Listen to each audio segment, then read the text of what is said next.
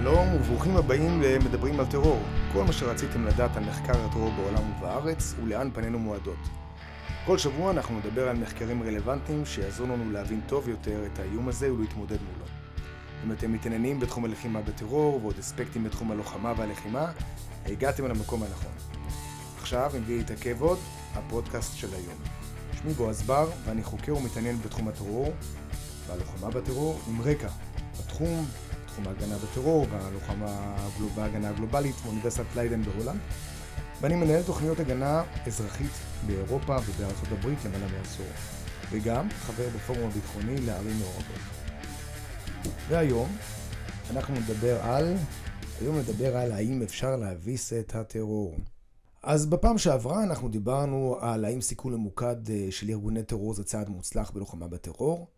והיום בפודקאסט אנחנו נבחן את ההנחה האם ניתן להביס את הטרור. האם זה קשור למה שדיברנו פעם שעברה בסיכול ממוקד. אה, לגבי ההצלחה של הטרור, דיברנו שבסיכול ממוקד, אם אני מוריד את הראשים של הטרור, זה תלוי באיזה ארגון, זה תלוי בקבוצת הגיל.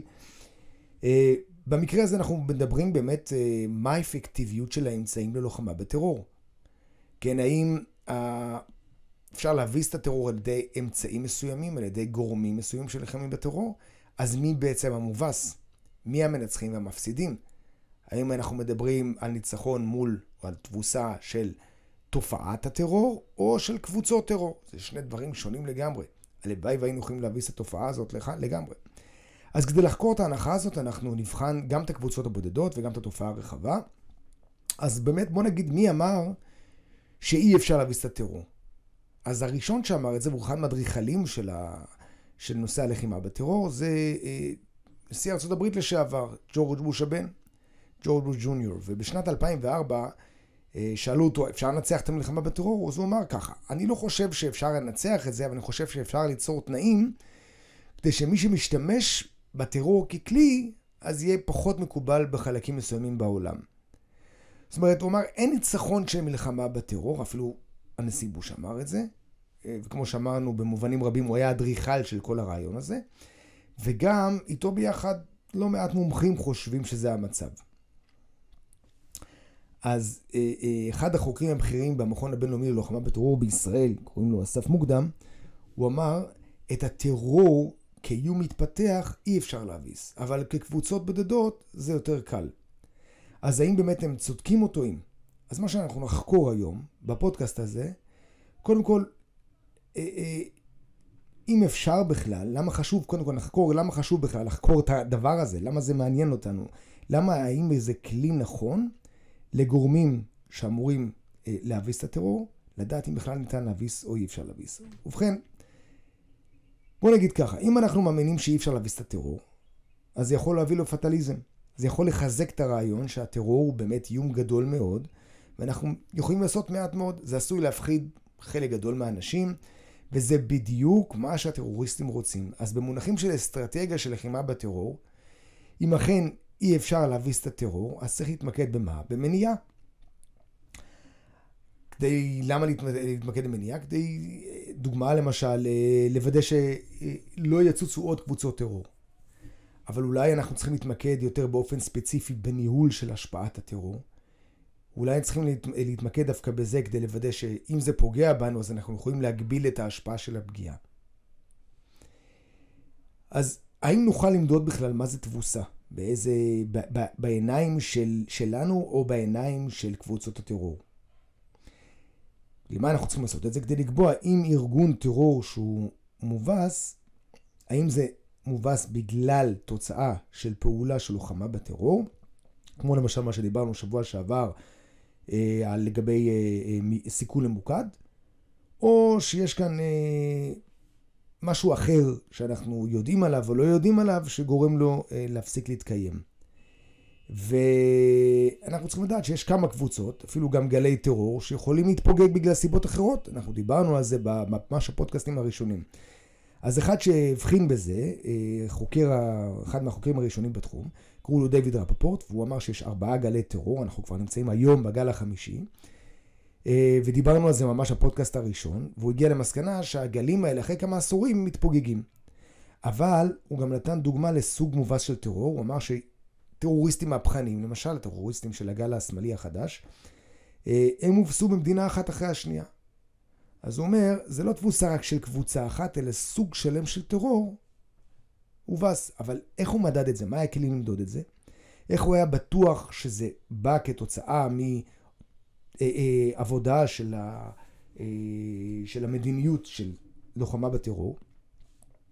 והאם באמת המדיניות הזאת היא נותנת לנו איזה אספקט, איזה כלי להסתכל האם אנחנו יכולים להשתמש בכלים האלה היום כדי להביס את הטרור. אז באמת היו הרבה חוקרים שבדקו את השאלה הזאת, אה, איך מסתיימת, איך מובסת קבוצת טרור, איך היא מפסיקה להתקיים. אה, אחת מהם אה, בשם אודרי קורט קורנים, היא כתבה ספר בשנת 2009, שנקרא איך הטרור מסתיים. והיא זיהתה שיש שישה סוגים שניתן לסיים את הטרור, שישה סוגים שקרו. אחד זה, זה מיקוד ממוקד, חיסון ממוקד, השני זה משא ומתן, השלישי זה נקרא הצלחה וכישלון, אה, הרביעי זה דיכוי, וסליחה, זה החמישי זה דיכוי, והשישי זה האחרון זה מה שנקרא אה, כיוון מחדש. והיא, יש לה כמה מקרי בוחן שהיא מספקת לזה, לכל אחד ל ending, לסיומים האלה. אנחנו לא נתעכב בזה, אנחנו נדבר ששנתיים לפני שהיא כתבה את הספר היו עוד אה, שני חוקרים אה, מאוד ידועים שבדקו גם כן מבחינה כמותית איזה סוג של סיום התרחש בתדירות הכי גבוהה ביותר. ושני החוקרים האלה מתאגיד רנד בדקו 648 קבוצות טרור שפעלו בין שנת 1968 אה, לשנת 2006. והם גילו שיש ארבע סיבות עיקריות לסיום של אה, קבוצות טרור. אחד, הם אמרו שזה המשטרה ושירותי המודיעין.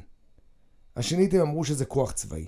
השלישית, שזה מחבלים שמצטרפים לתהליך מדיני, דה-רגליזציה, מה שאמרנו אה, אה, לפני כמה שבועות, אה, דה-רגליזציה, והסיבה הרביעית, בגלל שקבוצות טרור ניצחו.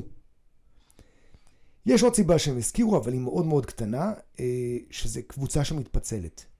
ואז הקבוצה עצמה מתפרקת לכל מיני ישויות שונות, וזה מסמן את, את סוף הקבוצה הזאת על ידי החברים, כי חלק פשוט פורשים לגמרי מה, מעשייה בטרור. אז בואו בוא נבחן באמת את כל אחד מארבעת ההסברים העיקריים האלה, אם זה באמת סיבה מספיקה לערער את ההנחה שלא ניתן להביס את הטרור. אז הראשון זה ככה, עבודת משטרה מקומית ושירותי מודיעין. אז אמצעים של לחימה בטרור, יש להם, הם כוללים המון דברים, הם כוללים אה, שיבוש, הם כוללים אה, איסוף מל"מ, איסוף מידע לארגוני טרור, הם אה, כוללים חדירה לתוך אה, תאי טרור ומעצר אנשים, מעצר טרוריסטים. הם כוללים גם כן חקיקה נגד הטרור והפללה של פעילויות מסוימות. והרוב מסיקים שזה הסיבה המרכזית שקבוצות הסתיימו, שקבוצות טרור הסתיימו. אז בעצם 40% מהמקרים בעולם שבהם ארגוני טרור חדלו להתקיים, זה היה בגלל הסיבה הזאת, עבודת משטרה מקומית ושירותי מודיעין. אז בואו בוא נדבר מה לגבי הסיבה השנייה, שטרור מסתיים. אמרנו שימוש בכוח צבאי כדי או ללכוד או להרוג טרוריסטים, או כדי להילחם נגד מדינות אה, אה, שהן תומכות בטרור. אז אה, לגבי הדבר הזה, יש, זה דרך ישנה שנלחמים בטרור, זה מלחמה. אז לגבי הדוח הזה של רנד, רק 7% מקבוצות הטרור חדלו להתקיים משנת 68 בגלל כוח צבאי. אבל זו הצלחה מוגבלת בגלל שטרוריסטים כמובן זה לא צבא, וזה גרילה, וקשה מאוד להביס אה, אה, כוח אה, גרילה באמצעות כוח צבאי. אנחנו מכירים את זה גם אצלנו בישראל. ו... עוד דבר שהדוח הזה מראה, שזה גם מרחיק אוכלוסייה אזרחית, אה, והיא יכולה גם להשתמש בזה כנגד, נגד הצבא. ואנחנו מכירים את זה כישראל ולבנון. בסופו של דבר, אה, לבנון יש המון פלנגות והמון אה, ארגוני טרור שהיו בעבר. היום אנחנו מכירים בעיקר את ארגון החיזבאללה, אבל עדיין יש לא מעט ארגוני טרור שיושבים בלבנון. וברגע שישראל למשל נכנסת להילחם, אז כמובן הראשונים שנפגעים זה האזרחים, והאזרחים הופכים אחרי זה להיות תומכים בארגוני הטרור, כי בסך הכל אה, הם אלה שמגינים עליהם. אז זה מה שדיברנו, שזה 7 אחוז. הסיבה השלישית שדיברנו, אה, שקבוצות טרור מסתיימות, בגלל שהן מצטרפות לתהליך פוליטי, וזה תלוי בכל מיני מטרות של הארגונים האלה. אז על פי הדוח של רנד, אם המטרות האלה יהיו צרות וקונקרקטיות, אז קבוצות טרור יהיו מוכנות לחפש אמצעים לא אלימים כדי להשיג אותם. זאת אומרת, החלטה של קבוצת טרור להצטרף לתהליך מדיני, זה תוצאה של מה שנקרא ניתוח עלות ותועלת. הם צריכים לבדוק אם שווה להם לרדוף אחרי איזה מטרה באמצעות פוליטיקה, יש לזה יתרונות גדולים יותר ויש לזה עלויות נמוכות יותר משימוש באמצעים אלימים, וזה קורה לא מעט, זה קורה בגלל שבסופו של דבר אנליסטים גם טוענים ש-43% מקבוצות שהצטרפו לטרור זה היה בגלל תהליכים כאלה, תהליכים פוליטיים שהם ראו בסך הכל עלות ותועלת. אה, כי אנחנו מדברים על זה שקבוצה אה, קבוצת טרור, בסך הכל היא רוצה להשיג איזה משהו מדיני, איזה משהו פוליטי. הסיבה הרביעית, שדיברנו שארגוני הטרור אה, מנצחים דווקא, כי הם משיגים את המטרות שלהם. ברגע שהם השיגו את המטרה, הם מפסיקים להתקיים. וזה קורה ב-10% מהמקרים, גם כן לפי הדוחות האלה. אם מסתכלים על ארבעת הסיבות האלה שתומכות ברעיון שאפשר להילחם נגד טרוריסטים, אז כמו שאמרנו, בכל דבר יש מנצח ויש מפסיד. אז שניים מתוך הארבעה האלה הם מאוד ברורים. תבוסה צבאית, היא מסמלת אה, אה, מה שנקרא תבוסה של הטרוריסטים, וניצחון, אנחנו אומרים הניצחון של טרוריסטים זה בדיוק להפך. אבל הדבר הזה מתרחש במעט מאוד מהמקרים, בגלל שאמרנו שהסיבה הראשונה שיש משטרה טובה ומודיעין טוב, הם גורמים אה, לקבוצות הטרור האלה לחדול מלהתקיים. אז לכן מעט מאוד מהקבוצות טרור מצליחות בעצם לנצח. אה, יש גם מקרים שארגוני טרור, אה, שהבנו שמחבלים יכולים להבין שהם יכולים להשיג את המטרות שלהם, בצורה לא אלימה. כן? או שמפעילים עליהם ממשלות כל מיני לחצים, או שנותנים להם כל מיני אמצעים כדי לעצור את האלימות שלהם. ויש גם אה, אה, קבוצות טרור, ואנחנו מכירים את זה גם כן אצלנו עם אש"ף, שמוזמנות להצטרף לתהליך מדיני דווקא בגלל השימוש באלימות, והאלימות שלהם בעצם זוכה לתגמול. ולכן אנחנו כן טוענים שהאלימות כן הצליחה, וכן ניצחו. אז כדי לנצח ארגון טרור, צריך לחשב מאוד את צעדים של הלוחמה בטרור, החל משיטור ושימוש בכוח צבאי, ולגבי גם כפייה שלהם, וגם לגבי הצטרפות לתהליך מדיני. אה, למרות שכאן אנחנו בישראל לא כל כך אה, מסכימים עם העמדה הזאת, אבל אנחנו רואים שזה בפועל כן נעשה, אה, וארגוני טרור בעצם חדלו להתקיים כארגון טרור, אבל הם קמו כארגונים חדשים. אז בעצם הצלחנו להביס אולי ארגון אחד, אבל קמו אחרי זה עוד כמה. אבל שוב, זה חשוב לנו להבין את זה ככלי, לדעת האם תהליכים מסוימים עוזרים לקבוצות לחדול מלהתקיים. אז יש לנו כל מיני דוגמאות של קבוצות טרור שהובסו, אה, ואם אפשר, אה, שאלה ששאלנו, אה, אם אפשר להביס את הטרור, את, ה, את התופעה הזאת בכלל, צריך להסיק, אי אפשר להביס את זה. תמיד יהיו צורות חדשות של טרור שאנחנו אפילו לא יכולים לדמיין היום, אבל אנחנו יכולים להאיץ את התהליכים האלה על ידי שאנחנו מביסים קבוצות ורשתות בודדות. אני מאמין שזה לא מובן מאליו, כי יש הרבה פסימיות, יש הרבה תבוסתנות, לגבי uh, לאלץ ארגונים כאלה כמו אל-קאעידה או אה, FARC בקולומביה להפסיק את הפעילות טרור שלהם, וזה לא קל,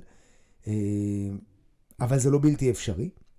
במיוחד המקרה של FARC בקולומביה, אפשר לראות שאפשר לסיים מאבק של טרור אחרי uh, עשור ארוך מאוד בשילוב של צעדים כולל uh, משא ומתן מדיני והסכם מדיני. שם בקולומביה התנאים הם אחרים לגמרי מאשר כאן בישראל, אז כאן אנחנו לא בדיוק יכולים אה, להסכים עם זה, לפחות מתוך העמדות האישיות שלי. אז לסיכום, אנחנו בדקנו את ההנחה האם ניתן להביס או לא ניתן להביס את הטרור בפרשנות של המילה תבוסה. וזה חשוב מאוד כאן שארגונים מסוימים חדלו להתקיים, או שהם השתכנעו שלא כדאי להילחם. אה, וההנחה היא בבירור זה, זה מיתוס כזה, שאם נסתכל רק על קבוצות אה, נראה שזה באמת אה, אפשר לעצור קבוצות, אבל תופעה בכלל, ברור, ברור שאי אפשר להביס את התופעה הזאת. ואם נסתכל על שתי הפרשנויות האלה, נוכל לראות שההנחה הזאת היא שגויה. אי אפשר להביס את התופעה, אבל אפשר להביס ארגונים. אז זהו להיום, בפעם הבאה אנחנו נדבר האם ניתן לנהל את הטרור בצורה טובה יותר באמצעות גישה הוליסטית. מעניין, נכון? אז זה בפעם הבאה. עד אז, שיהיה חיים טובים, ובהצלחה לכולם בכל מה שתעשו.